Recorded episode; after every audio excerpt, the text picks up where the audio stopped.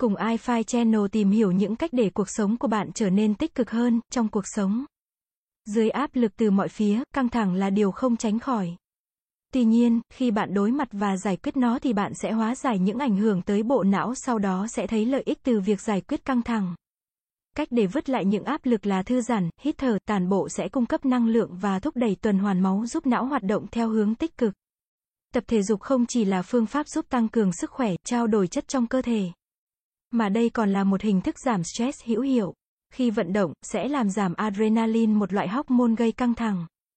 Khi cơ thể khỏe mạnh, cuộc sống trở nên tốt hơn và suy nghĩ tích cực cũng nhiều hơn, thức ăn nhanh. Đồ hộp, đồ ăn tiện dụng đây là các bạn đang hành hạ cơ thể của mình với những thực phẩm không dinh dưỡng. Chất bảo quản hay có thể có cả chất độc hại.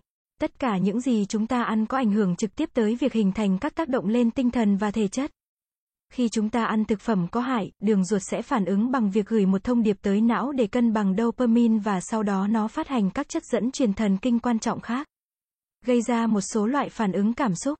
95% serotonin của cơ thể được tìm thấy trong đường ruột có liên quan đến các cảm xúc. Thèm ăn, giấc ngủ, trí nhớ, học tập, nhiệt độ, khí sắc, thái độ, phiền muộn, nếu chế độ ăn uống chủ yếu tập trung vào thực phẩm chế biến sẵn hay thực phẩm có nhiều đường. Bộ não không thể hoạt động đúng và nó sẽ tạo ra các phản ứng tiêu cực. Ăn thức ăn sạch, trái cây tươi, rau củ quả là cách tốt nhất cho não khỏe mạnh hơn khi bạn cố gắng hết mình vì công việc. Bộ não cũng sẽ làm việc quá nặng nhọc, không có thời gian nghỉ ngơi thì bạn đang làm cho mình và bộ não yếu đi. Lúc này sẽ dễ dàng có những suy nghĩ khó khăn, không tích cực của bộ não.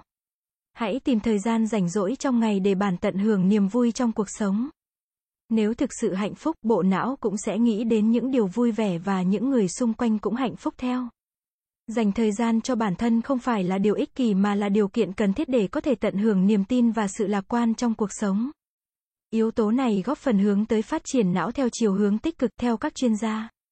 Ngày nay con người đánh giá tầm quan trọng của giấc ngủ quá thấp so với những tác động tiêu cực mà nó gây ra cho cơ thể. Não cần được nghỉ ngơi, đặc biệt là sau một ngày lao động trí óc mệt mỏi và phải có chất lượng giấc ngủ cao.